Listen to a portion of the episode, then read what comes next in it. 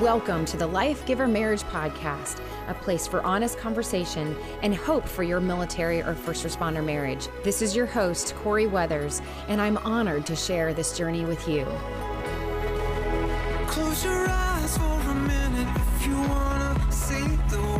Hi, this is Lindsay, the creator of upliftinganchor.com, and I'm giving a shout out to the Life Giver podcast.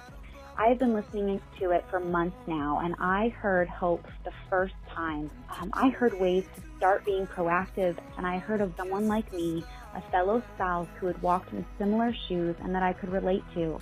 I hooked my earbuds up to listen to each podcast, started showing up in my marriage again, and I sought help from counseling. My energy and faith on our path forward together was renewed. Finding Life Giver was like finding the heartbeat back into our marriage together.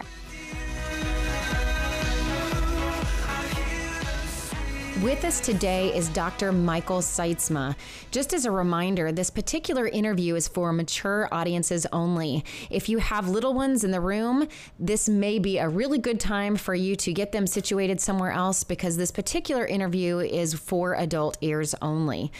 Dr. Mike Sytsma has been working with couples in a variety of capacities since 1987. He is a licensed professional counselor in the state of Georgia, a certified sex therapist, and a certified sexual addiction specialist. He has a PhD from the University of Georgia in child and family development and marriage and family therapy, where he specialized in marital sexual therapy. His dissertation was on sexual desire discrepancy in married couples. Michael has recently joined with three Christian sex therapists in founding Sexual Wholeness Incorporated.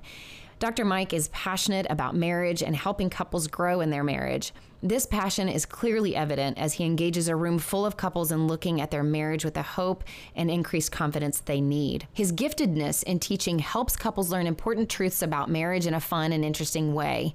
The majority of Dr. Mike's clients are couples rebuilding emotional and physical intimacy after an affair or sexual addiction. He also works with couples with other sexual issues, couples falling out of love, and also couples struggling to communicate. He and his wife Karen have been married since 1985 and have two sons. Again, just a reminder that this interview is for mature audiences only. It is such an honor to have you, Dr. Sytsma, join us and join us for the summit today, speaking to military families. Thank you very much, Corey. I've, it's really an honor to be here and to speak this group of wives for you. Would you mind telling some of our listeners a little bit about what you do in your practice and some of the issues that you most often see with the clients that come in? Yeah, my initial training was as an addictions counselor working with substance abuse way back in the early 80s, then trained as a pastor, then um, started in private practice, kind of a general practice, and just really fell in love with working with marriages. I think nothing nothing gives us the opportunity to truly face ourselves, to face what is not always healthy in us. Um, our spouse holds up a mirror and says, you know, do you see this in you? It, it's not very healthy, and gives us the chance to either try to break the mirror and uh, attack our spouse, or to truly turn towards ourselves, take some ownership of what's not healthy in us, and and grow. And I love those moments where I'm helping people to kind of face themselves and and decide to grow up. So we started building intimate marriages in 1998 to really work with marriages. And I see about 25 couples a week. About 70% of those are post affair couples, uh, couples that have really experienced some of the trauma of infidelity and helping them to grow and to heal from that and, and become truly great, strong marriages. About 20% are kind of the classic sex issues. I did my dissertation in sexual desire discrepancy, so a lot of couples arguing over how frequently to have sex, a lot of pain in sex, um, a lot of a number of inconsummate marriages. It's actually quite frequent. Um, difficulty with orgasm or arousal, and then about um, 8% just high conflict marriages. Um, no adultery, no affairs, no real sexual issues, just really high conflict. And then about 2% are going to be singles. Sometimes they're post divorce or they're pre marriage that are coming in to talk to a marriage expert about how do we do relationship different? How do I set myself up to be healthy in the next one or, or in my marriage? Um, then the rest of the time is spent doing workshops, seminars, and consulting with other therapists, with other community leaders. So uh, it really is focused on relationship and intimacy and growing up as people. So you said 70% of your client base is those who are post affair couples. What led you to becoming passionate about serving that particular population? You know, that wasn't a population that I targeted. Um, it's just what walks through the door. And I think, Corey, part of what's happened is over the years, uh, those couples truly do get well. Um, they walk in so wounded, so broken, and without any hope. And very quickly, uh, it just begins to turn around. And I'm not sure why the numbers are quite that high. You know, it's not like Jim and Bob are sitting across the lunch table and Jim says, Yeah, I'm having an affair. And Bob says, Hey, go see Dr. Mike. He helped us. Uh, it's just what walks in the door. And it's really cool to watch the dramatic transformation that help, happens in these couples. Um, so I'm really not sure, other than I love doing it now as a as a professional counselor myself, specifically, most of the time working with military families, I've seen a number of my own clients coming in who have struggled with um, an affair in the relationship or um, even the temptation towards having an affair. And it makes me think sometimes that because our military lifestyle, not to say that the military community struggles with it any more or less than the civilian community, but just from our own experience of being in the military and having so many separations that our couples go through because of training or deployments it can be a huge temptation for a lot of our couples to accidentally fall into an emotional affair or find themselves attracted to someone when their spouse is gone. So, would you mind giving us, based off of some of the experience that you've had for a really long time working with a lot of couples, how do most affairs start? Or is there a way that most affairs, does it go along a, a similar track each time? You know, I think there's uh, going to be a lot of different ones, but two broad categories would be uh, occasionally somebody just seeks one out. Um, they want to have an affair. They're lonely uh, or they're angry at their spouse, and so they truly seek out an affair. But most of them happen when people just kind of get lax. They get loose with the boundaries that need to be set. Um, they keep thinking, I can manage this relationship. It's it's not going to get dangerous, and they start playing with fire and they wind up getting burned. You mentioned boundaries, and I, there's a lot of military families that put very strict boundaries up to protect their marriage, especially when we're spending time apart from our spouse. Based off of your experience, what are some things that our military families can do to be more protective and set healthy boundaries? What are healthy boundaries for protecting a marriage from an affair? I think we have to be very careful anytime we're with somebody who is a potential partner. So if we're with somebody of the opposite sex, those can be good friendships and good relationships, but we have to be aware that there's another layer of uh, sexuality that is going on in it. And so boundaries of we don't have sexual conversations, uh, we don't talk about frustrations with our spouse. For example, uh, the women in my life just think I am married to the most amazing woman because she is. Uh, but they're not going to hear the frustrations.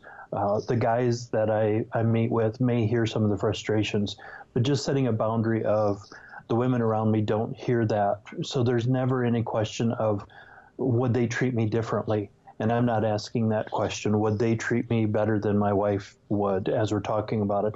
We don't talk about sexual desires or sexual preferences with with potential partners, with people of the opposite sex. Um, that certain conversations just have to be kind of off limits. If it starts to shift to that, um, we shut it down very graciously, but I'm not going to have those conversations. I think we also have to really be careful of touch. If we're in uh, settings where we're close and we're developing friendships, uh, we might give a hug. We might have some level of touch that is friendship oriented, but we have to really monitor those, uh, being aware that we're not looking forward to that touch from this particular individual. Um, if I am seeking out a hug from them, I need to be aware of it. And that brings in, I think, the most important part, which is having a group of people around that help kind of hold me accountable.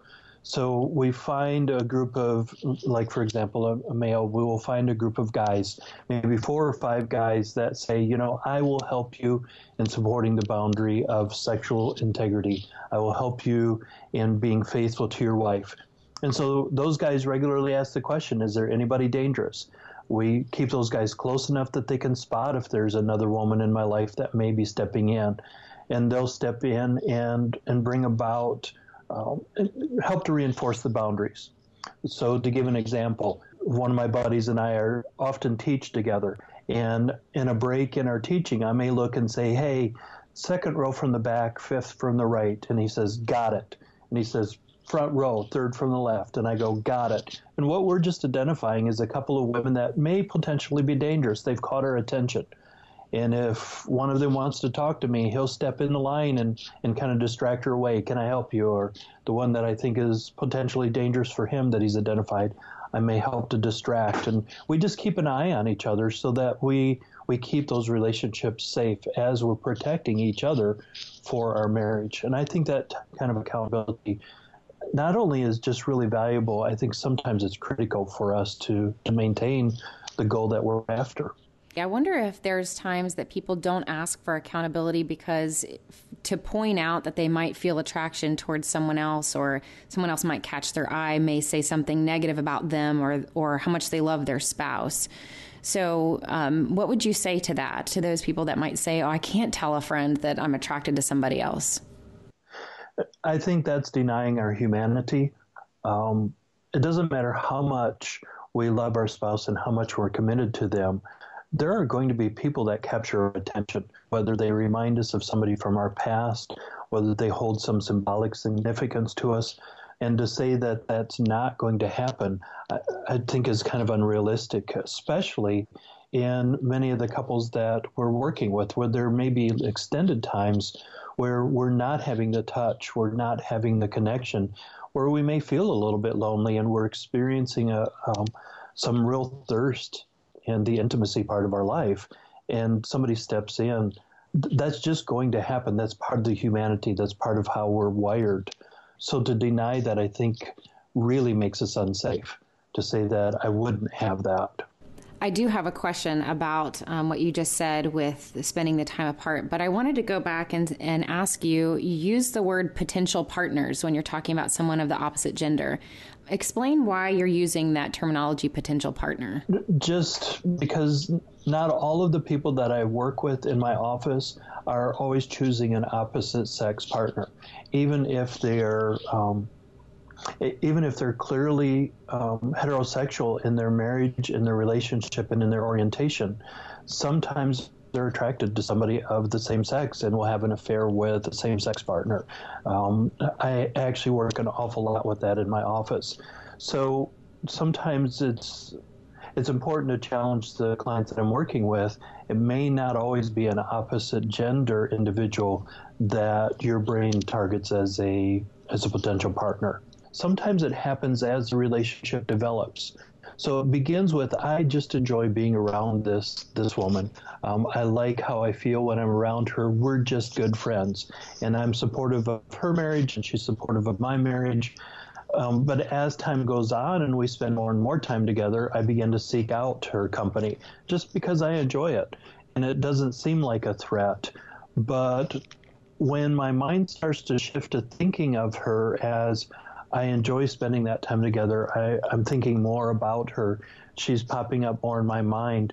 She kind of crosses the boundary in my thinking of becoming a potential partner, not even if it's becoming a potential life partner.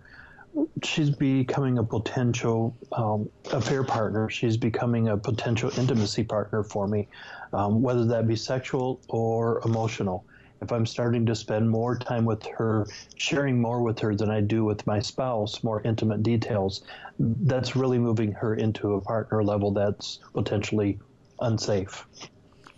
So, I want to go into more about sexuality and intimacy. Um, but before I do that, you mentioned that when we're spending significant time apart with our spouse, that if we haven't had that touch, that physical touch, um, that that can that can be a real temptation for us. You know, I can tell you that after six months of my husband being gone, I physically felt like my body was just twitching without mm-hmm. that physical touch. And I know part of this has to do with the chemical known as oxytocin, which is released in our brain and in our system during sex that connects us to our spouse. I've also heard that oxytocin is released during breastfeeding between a mother and child that also bonds a mother to a child, known as the connection hormone. This plays a strong part in our connecting with our spouse. And so I imagine that during these times of separation, the body must be going through withdrawal from that connection. And I was wondering, based off of what you know about sexuality and intimacy and how our bodies work, what is going on in someone's body physically if they're not having that physical touch that they're used to? I reference that as kind of a skin hunger.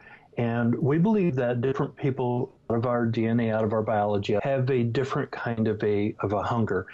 Some of us have a higher hunger for that chemical, but all of us seem to kind of need it. So if I've spent quite a bit of time away, I experience this hunger for that chemical, that hunger for the touch, hunger for feeling close and connected. So when we come back together, we want more of it. It is interesting that we've learned that not only does touch release it, but if when we are together, we have plenty of time that we're focused in our attention, so looking into each other's eyes, not distracted by phone or TV, and we're caring for and listening to one another, and we're doing just the non sexual, sensual touch. So maybe holding one another, um, caressing, uh, holding hands. That oxytocin is being released, but our brain associates it with the focused attention and with the voice. Then if he's away on a business trip or he's away in deployment or he's he's gone or she's gone for a bit and they call back and you hear their voice for a significant period of time afterwards the oxytocin is released during the voice. But after a while we need that kind of reconnection of the physical touch to help it to be released again as well that explains a lot. I love the phrase a hunger for touch and that your body is actually having a hunger for the touch that it's used to having. And I think that can also lead some people into temptation if they're not understanding what their body is going through and how they can best address that.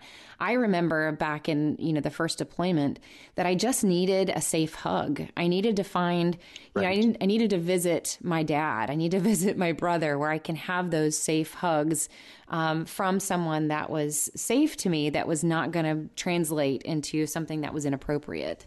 So, Correct. because of your work with those that have gone through affairs, I know that there's a lot of couples, unfortunately, that might be listening to this interview who have gone through an affair or might be going through an affair now.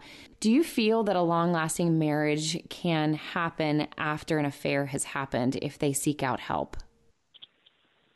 Um, definitely. In fact, of the couples that come to see me, very few of them wind up falling apart. Most of them go on to have not just good marriages, but great marriages. There's almost a sense to where walking through that kind of a battle um, refines their marriage, helps them to grow stronger and stronger. Um, they learn that we can say the most difficult things to each other and we might have human reactions to it, but we can heal from it.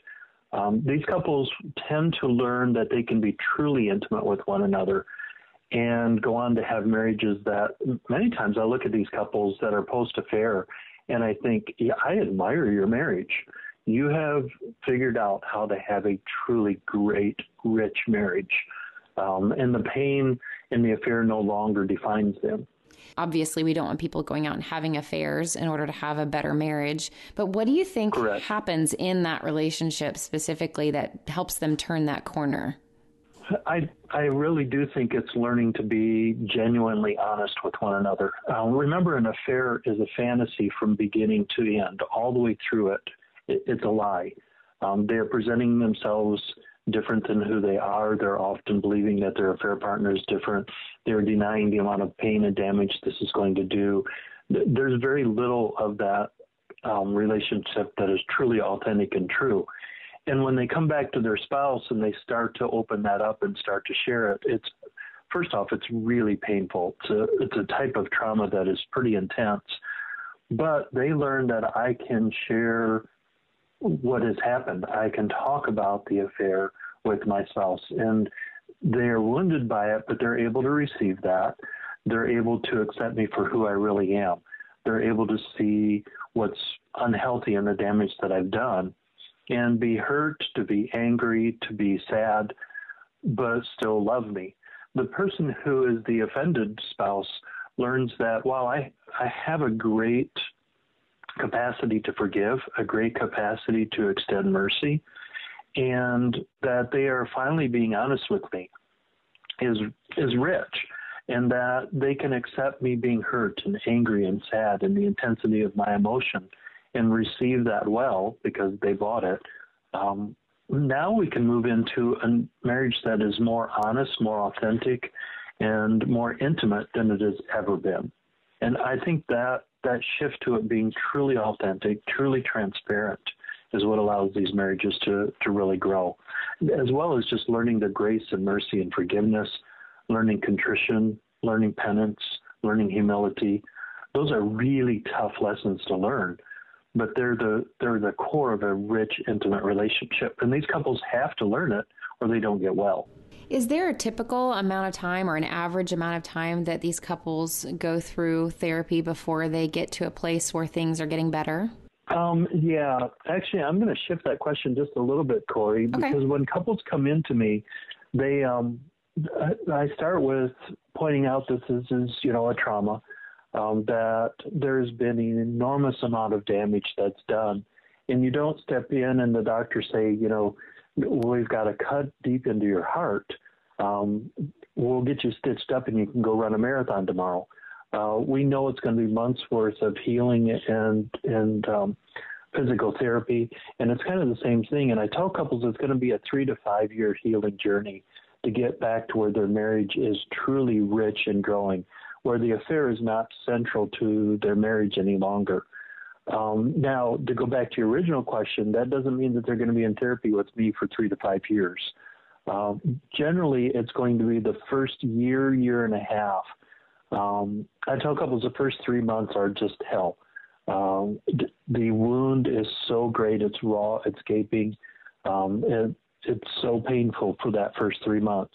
And then it's kind of like the stock market that they'll have one day that they can barely stand, they can barely think because the pain is overwhelming. And then they'll have a day that, okay, I kind of like you and we're going to be okay. And then the next day they may be right back. Um, and that lasts for the next nine months, but slowly is growing. The year anniversary tends to be really rough again. Um, but once they've walked through that year anniversary, the next two to three years are just a slow, steady climb. Still having bad days, but the bad days get less frequent. Um, when they're triggered and they kind of go into the pain and the hurt, it's not as overwhelming they can tend to step out of it in sometimes minutes or hours instead of hours to days that they would get stuck in it. And it just slowly gets more and more manageable over time. So, those that might be toying with a possible emotional affair or might even find themselves in a physical affair right now, um, it's hard for me to believe that with the the many many listeners that we have to this interview, that there might be just someone out there that's considering getting into an inappropriate relationship. What would you say to them? First off, um, the the damage to this is always going to be way more than what they believe it is. Uh, remember, an affair is about fantasy. It is about lying to ourselves and to others. And we're not aware many times of the extent of that lie. And so we go into it believing that it's not going to be that big of a deal. I can keep it hidden. I can keep it managed. I can keep it from doing damage. And and that's the whole nature of it though is to do damage.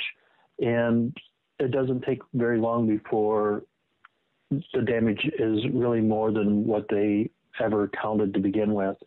So the first thing would be to say this is going to cost you way more, multiple times more than what you think it's going to. It's going to go into um, kids, into extended family. It's going to go into um, your friends.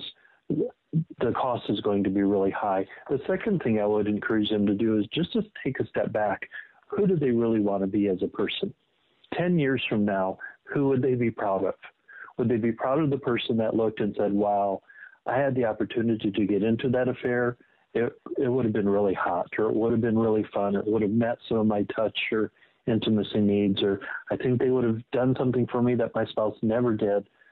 Would they be proud that they took that path, or would they be proud of the person who said, "I could have done that, but I chose to pursue integrity. I chose to fulfill the commitment that I made to my wife."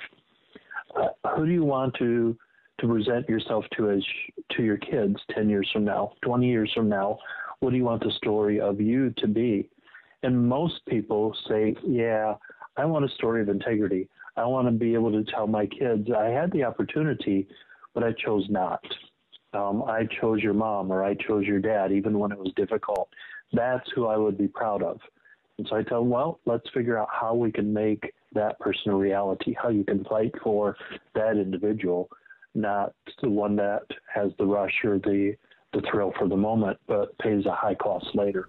I'd like to agree with you that um, even though it's devastating to watch someone be honest and and tell their spouse something that's very traumatic and that breaks trust and, and seeing that pain unfold, it's a very courageous thing to watch as well.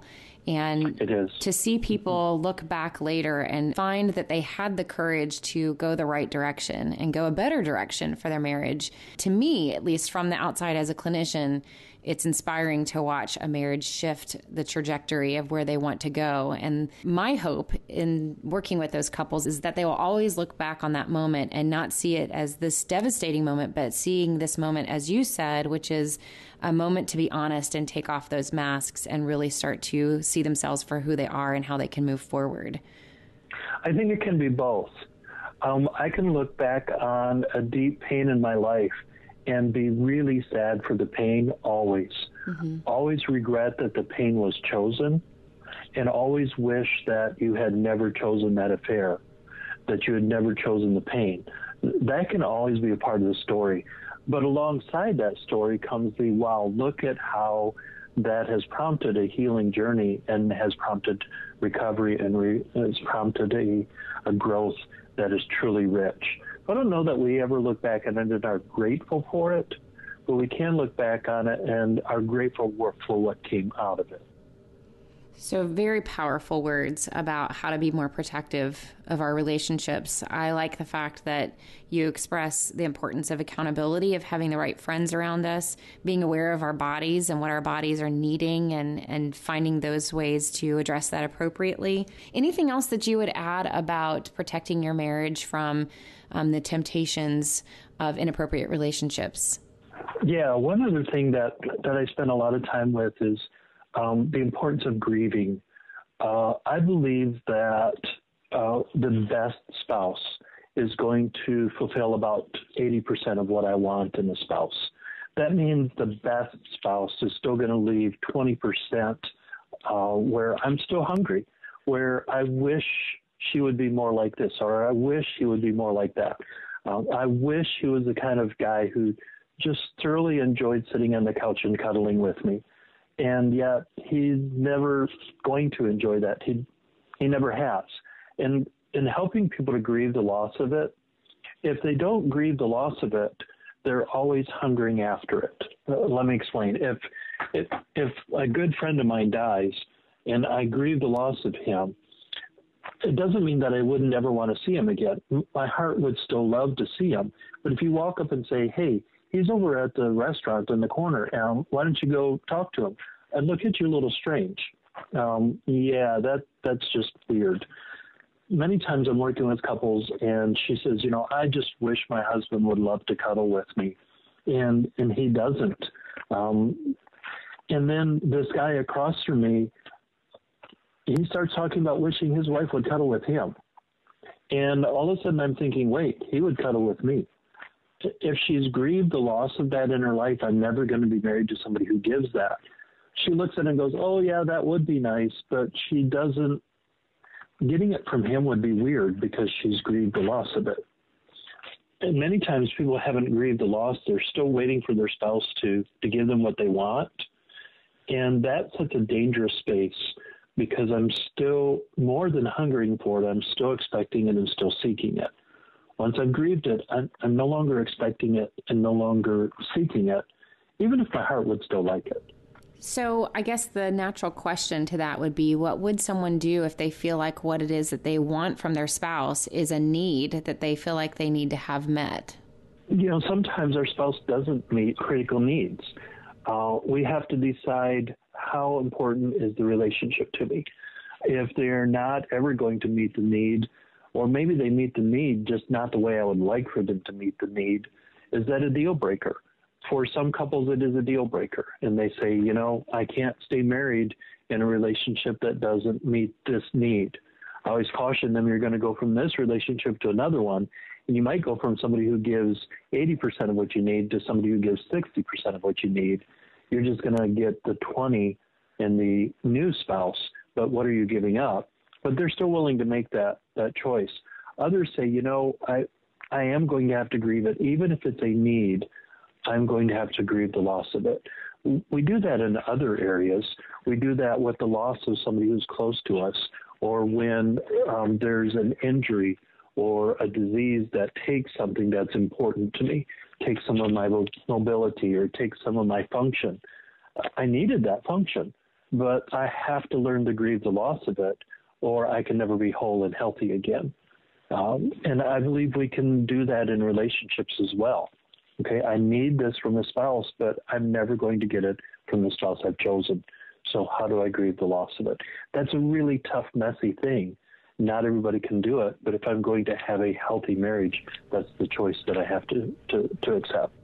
So, are you saying that part of protecting our marriage is by grieving the loss of something that our spouse may not be able to provide that we're wishing that they would be able to, and that will help us um, guard our expectations? Yes, very much so. I think part of any healthy marriage is actually learning to grieve. Um, Scott Stanley, in a brilliant book called The Heart of Commitment, really addresses that well. That part of commitment and part of being stuck to somebody and, and choosing them and staying stuck to them is grieving who they are not.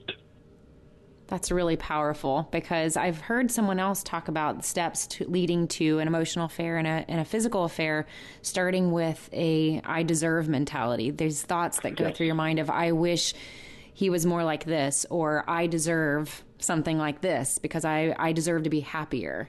And so, what I hear you saying is that when we change our expectations from an entitlement perspective to really accepting who our spouse really is and what they're able to give to us, and in some ways sacrifice some of the things that aren't perfect or our um, yeah. ideas of what perfection is, that we're able to extend that grace to their humanity and who they really are, and also shift our expe- expectations of what our marriage might look like.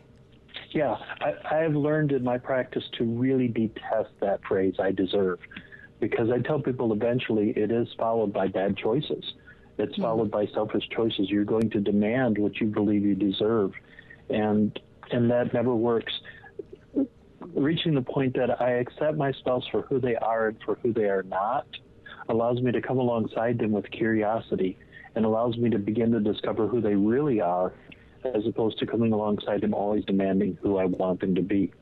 That allows for a richer, more intimate marriage. That's a very powerful phrase. Um, as a certified sex therapist, I'd like to talk with you a little bit about considering a lot of our couples spend a lot of time apart from each other, where we um, can't connect, where that intimacy is is challenging.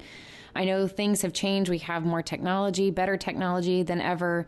We're able to have more connectivity with our service member if they're deployed than we used to be able to have. And a lot of our couples go through various amounts of time of deployment and separation. We can have a you know field training that might only be a week long, but some deployments are anywhere from three months to a year long. So a lot mm-hmm. of our mm-hmm. couples have to find very creative ways to be intimate in their life to stay connected. And just as a reminder, this is a very mature conversation, so um, I would definitely not not recommend that this interview be played in the carpool line where children might be getting in the car or might be around at the house. But just to ask, is there is there anything that you would recommend that couples could do to stay connected when they're separated due to deployment? Uh, yeah, I think there are. Like you said, the shift to uh, increasing technology has really uh, kind of reshaped how relationships are done. I work with an increasing number of couples that meet online, that date online, and learn to have really rich relationships. Now, they still have to negotiate what it means when they come together, but we're learning that you don't have to be um, in the same physical space to grow a great marriage. I worked with a couple where he was deployed overseas for a year in a, a special type of an exercise. And the couple came back from that year and said that they had truly grown their marriage over the course of that year. And the way they did it was the same way they had developed the relationship to begin with. When dating, we tend to be very intentional in seeking out the other individual. Um, we'll we'll cross town to spend a half hour with them uh, because it gives us the opportunity to to connect. And this couple took a lot of those lessons and poured it into the time that they were physically separated from each other they really sought to be intentional with each other. There was a lot of time that they couldn't connect even through technology because of the nature of, of what he was doing. But he still um, was intentional in doing some journaling and doing some reading together. They both picked a book that was marriage affirming, that was teaching about how to grow their marriage, and they would read that and um, take notes and um, do some journaling on it. So when they were able to come together, not only were they just reconnecting and talking about here's what the kids have done and here's how the day has gone, um, here's how I'm doing, but then they also spent time working on their relationship. They spent time talking about how are we doing with this and and what are you learning in the book and here were some of my takeaways um, and I think it was just all wrapped up in that one word of they were really intentional in growing the relationship. Um, they were intentional in talking about what it was like to be away. They were intentional in their sexual relationship. How do we grow that? And how do we be, be flirty on the phone? And how do we talk with each other on the phone? What are we going to do with the sexual relationship? And they spent time planning out how they were going to do it and um, and having um, sexual phone calls with each other. So they kept kind of that relationship going. And they just really were careful in talking about what is growing and what is detracting for each other. I thought they did a brilliant job with it. Do you feel like part of it is for couples to communicate with each other, hopefully beforehand, but definitely throughout the deployment? What does that sexual communication need to look like so that they can kind of plan that in their intentionality? You know, just like when a couple is in the same room and trying to negotiate their sexual relationship, there are things that each find really appealing and things that they don't. And they have to negotiate it. You know, I like this kind of touch, or I like it to be uh, this intensity, or yeah, don't touch that part until you've warmed up this part. And they have to really communicate well with each other. They have to be a little bit selfish in saying what they do like, but they have to be really gracious and curious in understanding what their spouse likes. I don't think it's any different to move it into a distance relationship. There may be some things that he likes talking about on the phone and likes sharing with her, and she says, you know, this is potentially an insecure communication. I'm not okay with that. I don't feel safe with it. And I tell I tell couples, well, you know, if, if they don't feel safe, they can't be open no different than they feel like the three year old's going to bust into the bedroom. You can't ask them to be vulnerable and transparent if they don't feel safe. If they don't feel safe in some conversations over the internet or over phone lines, then we have to negotiate it. There may be some behaviors that they thoroughly enjoy doing um, in a distance relationship that would feel awkward one on one. Or there may be things that, and when they're in the same room, are really rich that they wouldn't begin to explore in a distance relationship. And I think the word that you, or the concept that you're talking about there, just in communication, is the, the key of it. They've got to talk with each other and give each other the space to go, okay, we tried that. It didn't feel good. It wasn't helpful. It was distracting. Or can we keep exploring it? And for couples that stay curious and playful in this process and intentional, I think it really can work but yeah, I think you've nailed it there into talking about how do we how do we just really communicate well with each other in the process. Is there anything that you have found that um, you would caution couples against pursuing the sexual intimacy over distance? Yes. Um, I think the first key is um, what are we striving for? And for couples that are striving for intense physical pleasure, that can get really difficult in the distance type of relationship because what they may need to do to get that might distract them from each other. For couples that say our sexual relationship is about the intimacy and about pursuit of one another and about connecting to each other, that opens up a lot more options. So, first off, is what are we doing this for? What is the goal? Um, and then we're stepping back and saying, okay, does this particular behavior enhance the goal or distract from the goal? So if my goal is intimacy with my husband, if my goal is intimacy with my wife, there may be things that help to enrich that.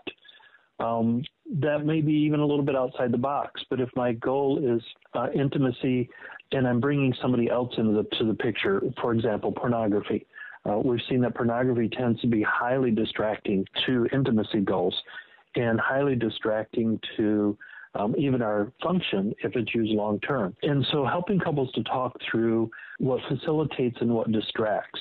There may be ways that particular kinds of masturbation are actually distracting because I'm training my body to respond to something that your body will never be able to do. There are other types of masturbation that, in done with each other, with each other's consent, with each other's knowledge, can be playful when we're in a long distance type of a relationship and can actually help uh, when the couple comes back together. Um, that will vary a little bit from couple to couple. And, and really guarding your heart in it. You know, I tell couples if you're open and sharing with each other and you're talking about what you're doing and you're both really good with it, um, you are hearing each other's voice during the masturbatory process. You're connecting the arousal with your spouse's voice and with what they're saying. All of those things can help in many couples, not in all, but in many couples can help to facilitate the intimacy, which is really what we're after here. Um, if they're not associating their spouse, if they're going someplace else in their mind um, during masturbation, then they're training themselves to go away from their spouse. That can be distracting. But I think the key is what is our goal and does this behavior facilitate the goal or distract from the goal? Are there any situations where you would say that pornography is helpful or beneficial to a relationship? There are a few in my field that believe that it can be in very limited um, uses. For the most of us, we don't see it at all helpful. It tends to be nothing but destructive and distracting, um, especially for longer term use of it. it is designed to distract us away from our spouse, not to lead us toward our spouse. Often they are fantasy based, so we're teaching ourselves something and associating uh, something that's not real. Um, our brains are pretty plastic in, in their ability to learn and to adapt. It does that because that's how we train. Uh, we go out and we do the same behavior over and over and over again, and we, we learn to make it instinctual um, the pornography can teach us things that we're not even aware that it's teaching us that are distracting and, and pull away from the relationship. Uh, we're in our field as sex therapists, we're seeing an increasing number of guys, for example, that are experiencing erectile dysfunction, and we're able to trace it back to the pornography use, something that we would not have expected, but we're seeing that as part of how how the body is being trained unintentionally. We see similarly for women who, in using a vibrator in particular ways that train them to respond only to that particular kind of stimulation, um, actually gets distracting from the relationship aspect. Right? So the couple needs to be really careful with um, intense types of stimulation like pornography. So, you brought up sexual struggles and dysfunction. A lot of military families have some a period of time that they've spent apart. And of course, there's great excitement at reconnecting, and service member comes home, and you know, it's easy to think that they'll be able to connect very easily, like the last time that they saw their spouse. Could you see any um, potential opportunities for some dysfunction or a, a struggle of reconnecting with a spouse after they've spent a significant time apart? Yeah, actually, I think that is more the the standard for couples to struggle with it. Now, maybe not initially. Um, they're both just really excited at getting together, and um, for the first few hours they're together, the first couple of days, they're together and the sexual relationship is is going really well and then they kind of run into a bit of a wall for others that wall hits almost immediately and i tell them to kind of expect it and to think about it almost in terms of kind of redating one another um, that if it was a dating relationship, they wouldn't expect to just jump right into great sex. They're going to want to go out to eat together. They're going to want to spend some time with the non-sexual sensual touch, um, holding hands and and um, hugging and cuddling with each other and kissing and allowing our bodies to reconnect with each other, allowing our bodies to feel safe with each other. Um, for if we think of that oxytocin piece again, um, for men, when we have an orgasm with our spouse, when we have a partnered orgasm, our body releases 500 to 600 times the amount of oxytocin into our system. So we instantly feel close. And it doesn't take us very long as men to learn that's what works. If I've been distant from her and I want to feel close, when I get home, if we just have sex right here in the foyer, I will feel all better. For women, generally, that's not going to work quite the same way. For most women, they need a fairly high level of oxytocin in order for their, in order to respond well, in order for their body to get aroused, in order for them to even experience a type of desire or a longing for sex. The oxytocin has to be fairly high. So for many wives, that he woos her, that he does some um, cuddling, that he spends some focused attention on her is what helps to build that oxytocin up so she can respond well. I will work with many couples where, while the stereotype is the guy, you know, steps in and having sex allows him to feel connected, I work with many guys that need a fairly high level of oxytocin before they can respond. And I work with several women that that orgasm is what helps them to feel connected and everything is all set. Rarely do I see the same thing in the same couple. So allowing them to step back and say, okay, we may we may just need some time to redate, to reconnect with each other, to feel like we're safe uh, with each other again, um, to move back into it. Uh, I think is a really important expectation. Then to go back to what you had said earlier, that communication piece gets critical and being able to say, I just need more cuddling, um, and that's okay. I need more oxytocin buildup before I can respond well. Is there any other advice that you would give to any couples that feel that they struggle with being incompatible sexually with their spouse? Maybe this has been an ongoing issue, not just when they come home and reconnect after a deployment. I would probably give a couple of different points. One is uh, what you said earlier in communicating with each other.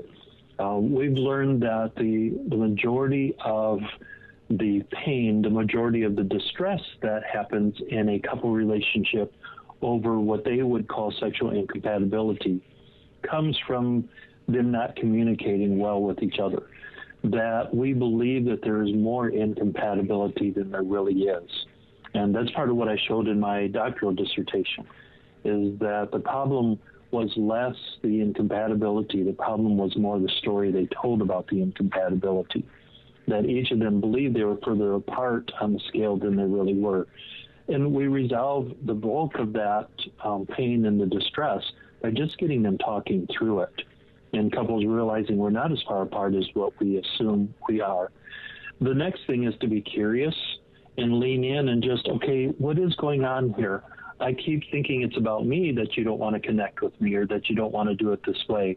And maybe it's not about me. Can can I just understand a little bit more? Why wouldn't you want to do this? Not because I believe you should, but I'm truly curious in what's going on in your mind. When I know the story, it's a lot easier for me to care for them. When I am placing a story on them, it's rarely an honoring kind of a story. So being curious to understand what is is truly going on for them in the process, and then third is to always seek to care for them. Um, while sex is only good when when there's a little bit of selfishness, there needs to be a lot of caring and a lot of giving. And how do I how do I seduce you by speaking your language into something that would be appealing to both of us? When sex becomes about you meeting my need at whatever cost it has for you, it's always going to be bad and destructive. um, when it's about how do we find the middle ground and grow that middle ground, um, then it can be rich and it can be better and better. So many of our service members come home with invisible or visible wounds of war. Um, some of them struggle physically with injuries. Um, some of them struggle with post traumatic stress, maybe even traumatic brain injury. And some recent research has come out that even showed that concussions that happen during deployment can cause hormone right. imbalances.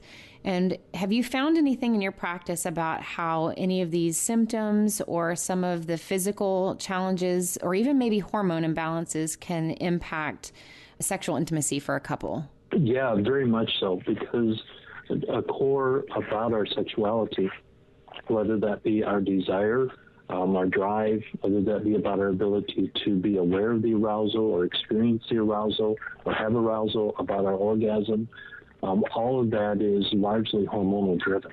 So when those hormones are out of balance for any host of things, it can dramatically affect uh, our sexual functioning all the way across the board, whether that be desire, arousal, orgasm. Um, it, it's that's what controls it. So if it's out of balance, it's going to be there's going to be an impact. Just out of curiosity, is there anything that you recommend for those who might be struggling with some of these symptoms on ways that they can find new hope, that they can regain that sexual confidence? Um, yeah, a couple of different things. One is I think we need to address if it is a physiological largely in its base, obviously we're going to need to address the physiological first.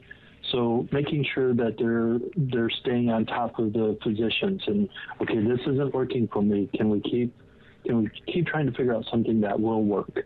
So just doing good nutrition and making sure they're getting good sleep and they're exercising and just getting themselves um, as healthy as they can, making sure the med balance is working and staying on top of their physicians for that piece of it is pretty critical when there's a physiological base to it. But we are, we, our intimacy, our sexuality is more than just our physical nature. And sometimes things happen physically that prohibit us from being able to function physically like we would want to sexually. Diabetes, for example, um, prostate cancer. There's a host of things, as well as injury that you're identifying, that can severely limit our physical ability to respond. But because we are more than just physical, if it's about the intimacy of a couple and we continue to pursue that, then couples can learn ways to work around the physical piece. My, my favorite example is a client of mine. He's in his 70s. And he looked at me not long ago and he said, I am having the best sex of my life. He said, It is truly amazing. He says, Now at 74 years old, he says, My penis rarely shows up to the party any longer. And he says, and, and even when it does, my wife's body isn't always able to accommodate. He said, it's great when our bodies work, but I've learned that it's not critical. We can still have a deeply intimate, sensual sex life, even if our bodies aren't cooperating with us. And I think that's the goal of learning that, yeah, it's really great when my body works well, but even if my body's not working well, I can still lean in and have a truly intimate experience with my spouse. And helping couples to do that sometimes takes a while for them to learn, but if that's the goal, it can truly be rich. That's a really powerful and a powerful example. Are there any resources that you would recommend to our listeners who have experienced struggles in their sexual intimacy? For sexual intimacy, I think there are a number of, of good kind of books that are out there. Um, I really like what um, Barry McCarthy is writing right now um, any of his books. Um, a couple of them with Michael Metz as well on working with uh, problem areas like erectile dysfunction, premature ejaculation, but then just some that are related just to intimacy. For faith-based couples, for those that are looking for more faith-based stuff, I think Clifford and Joyce Penner just came out with their update of the book Restoring the Pleasure and restoring the pleasure is a kind of step by step guide for how do we how do we restore healthy sexuality. And that can be a great one, great guide for couples to kind of walk through. Even if they're coming back from a long period of being apart, how do we help restart this? And it'll give them exercises to work through. I think um, books like When Two Become One is just a great book on how do we how do we make it about the intimacy or um, again Cliff and Joyce Penner's book, uh, The Way to Love Your Wife. I think is just a brilliant book for couples to to read in in having a vision of what healthy sexuality looks like and how to pursue it.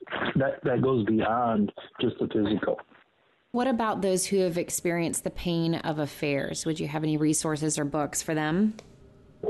From more of a faith-based side, Dave Carder's book "Torn Asunder" I think is really good. Um, there's a workbook that couples can work through. There are a number of couple stories like surviving infidelity that that give couples hope as well. From a non-faith kind of perspective, I like Scott Haltzman's The Secrets of Surviving Infidelity. I think he's done a good job in there in helping give couples a pathway through healing. And online, Anne Bercht has the Beyond Affairs Network. It was started by Peggy Vaughan, one of the leaders in the field of uh, surviving infidelity. And after her death, um, Annie has taken that over. Um, it is an online support group, so not everybody in it is healthy. Not everybody in it is reached a point of healing. But as a network, as a support network of people, I think it does a great job of just helping people to normalize. Now, the amount of pain you're in is normal that you're having these feelings, that's what healing looks like. And I think that is a great resource for many of my clients. You mentioned um, those who are wanting some faith based perspectives. I've noticed that those that come into my practice, as since I'm a military spouse and a clinician, and also a Christian counselor, I get a lot of Christian women that come in to see me that are struggling because sex is rarely discussed in their upbringing in the church. And I know a lot of there's a lot of ministries coming out lately who are being a lot more open about this topic and wanting to help couples really begin the conversation about healthy sexuality. Um, have you run into this same issue as far as Christian couples who might feel unprepared going into marriage and and maybe not having good education on their sexuality before coming in, and then maybe struggling with that in marriage? Yeah, definitely. Because um, especially in the faith-based community, we spend a lot more time talking about what not to do in sexuality and not enough time painting a vision of what it can be and what it's like when it's great. Uh, so couples come in with this long list of, of what the no's are and no real list of what the yeses are. And so we spend time in counseling helping them to figure out what is the goal? What are they after? What are they striving for? I, again, I think there are a couple of exercises that I give both men and women. I'll, I'll see both coming in uh, struggling with this. And the first thing I encourage them to do is they've got to start unpacking what their beliefs are. Um, I think doing some journaling. What do I believe about sex? What do I think the goal is? Um, I have an exercise that's available for download on my website that kind of helps couples to to talk through this. What were the messages that I learned in childhood? What were the messages that I learned in, in early dating or some of my early sexual experiences? What I what do I hope for in a healthy sexuality? What what would the vision of that even look like? And I tell people you need to spend some time just yourself and a journal or a piece of paper, just unpacking what your beliefs are and then sit down as a couple and share with each other here's what i'm bringing into the table. Here's here's what uh, my baggage is and here's where i'd like for it to go.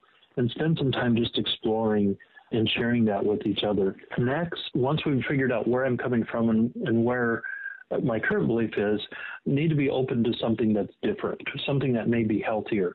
And I tell couples, I think the best way to do that is some of the great books that are out there, like When Two Become One, or um, The Way to Love Your Wife or Doug Rosenau's Celebration of Sex. Um, and, and I tell couples sit down, um, pick a couple of hours a week, and um, sit down on the bed and just read the book out loud to each other. And the goal is not to get to the end of the book. The goal is to read a couple of paragraphs and then look at each other and go, So, what do you think?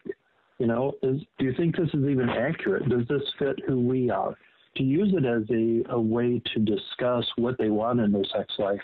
Um, what would they like for it to look like?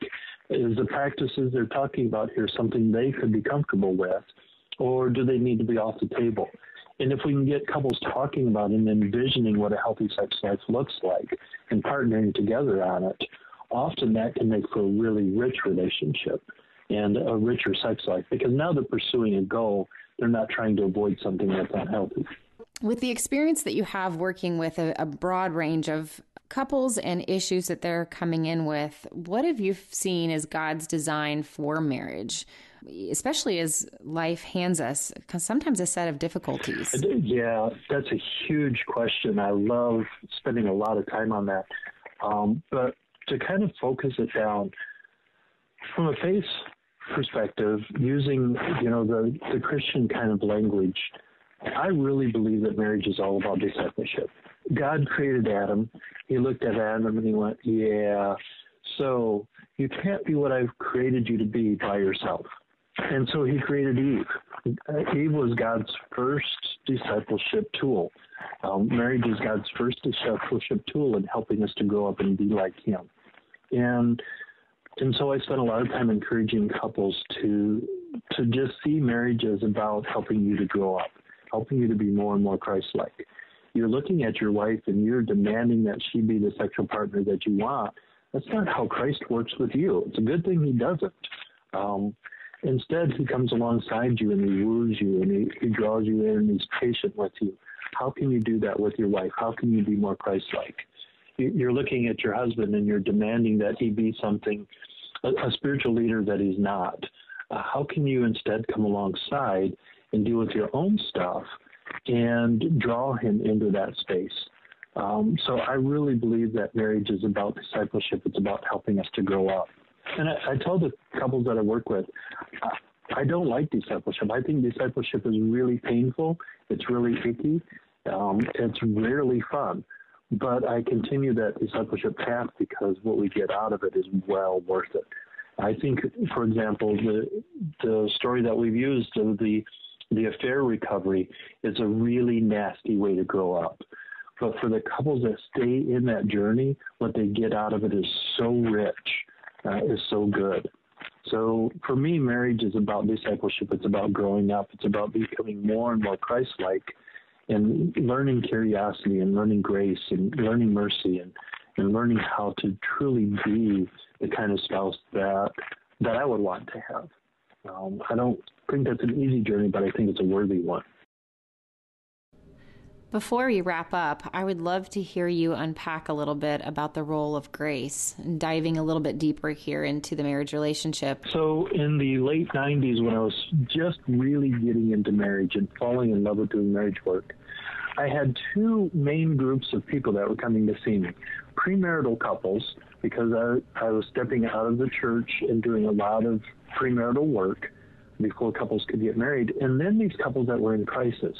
And I spent a lot of time looking at what's the difference between these two couples. They feel so different in the room.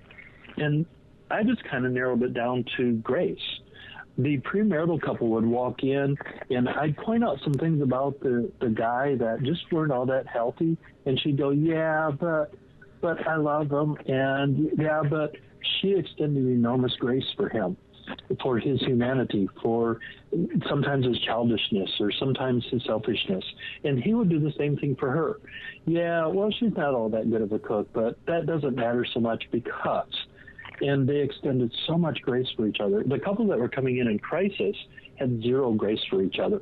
They wouldn't tolerate any humanity. Well, every time I tell him I'm not, I'm too tired for sex, he blows up he extends no grace for me being human and that I've worked all day and I've managed the kids and I just am out of energy. For a dating couple, they would extend grace for each other. Now that they're married, there is no grace. And he would say, You know, I, I can't figure out how to clean the kitchen just right. And she extends no grace for it. You know, she is always angry that I don't see the house the way she does. And and so I tell couples I think grace is really critical. Grace is where we extend the spirit of ongoing forgiveness. I forgive you for being human and for not doing it the way I do.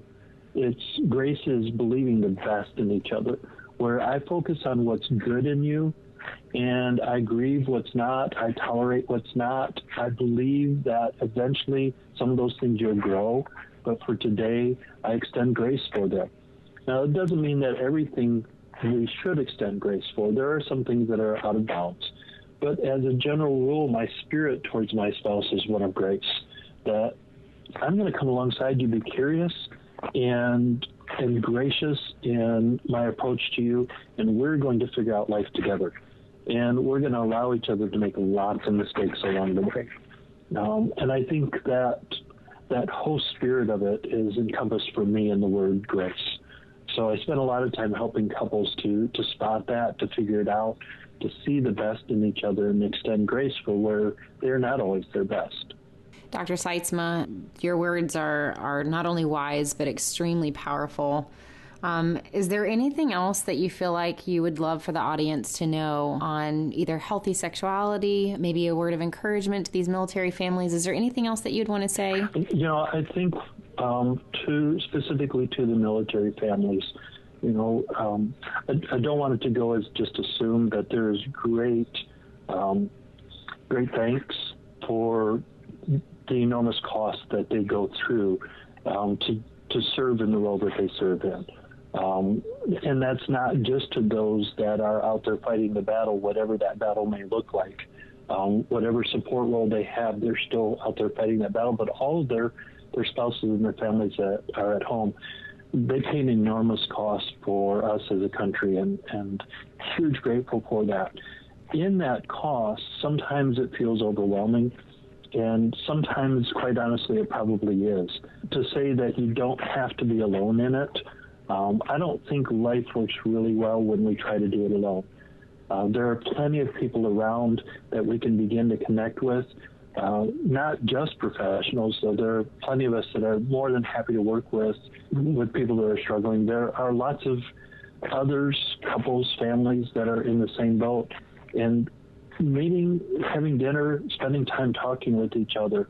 Uh, we don't have to fight these enormous battles all on our own. Any anybody in the military knows you go up against the enemy by yourself, and you're probably not going to survive. But you get a large enough group of people around you, and you stand a much better chance. I don't think that's any different in um, in having great marriages and having great families and raising great kids. Uh, we do it best when we do it in a community of people that are standing beside us. Um, if we as professionals can help in that way, more than happy to. But the major encouragement would be don't try to do this alone. I don't think it works very well. Dr. Sytsma, thank you so much for your time and for your wisdom and for your, your expertise in these areas. They're very touchy subjects, but I know speak truth into the lives and hearts of those that are listening, and I'm sure it resonates in lots of different ways. I hope it's helpful.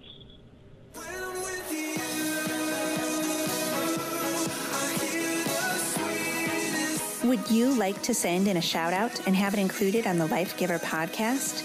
Anyone, civilian or military, can thank a military spouse who has made a difference in your life, or say thank you to a service member for working hard on your marriage. Record your shout out by using your voice memo app available on your device and email it to Corie at CorieWeathers.com or call in and leave a voicemail shout out to 706 431 7222, and we will do our best to include it in future podcasts.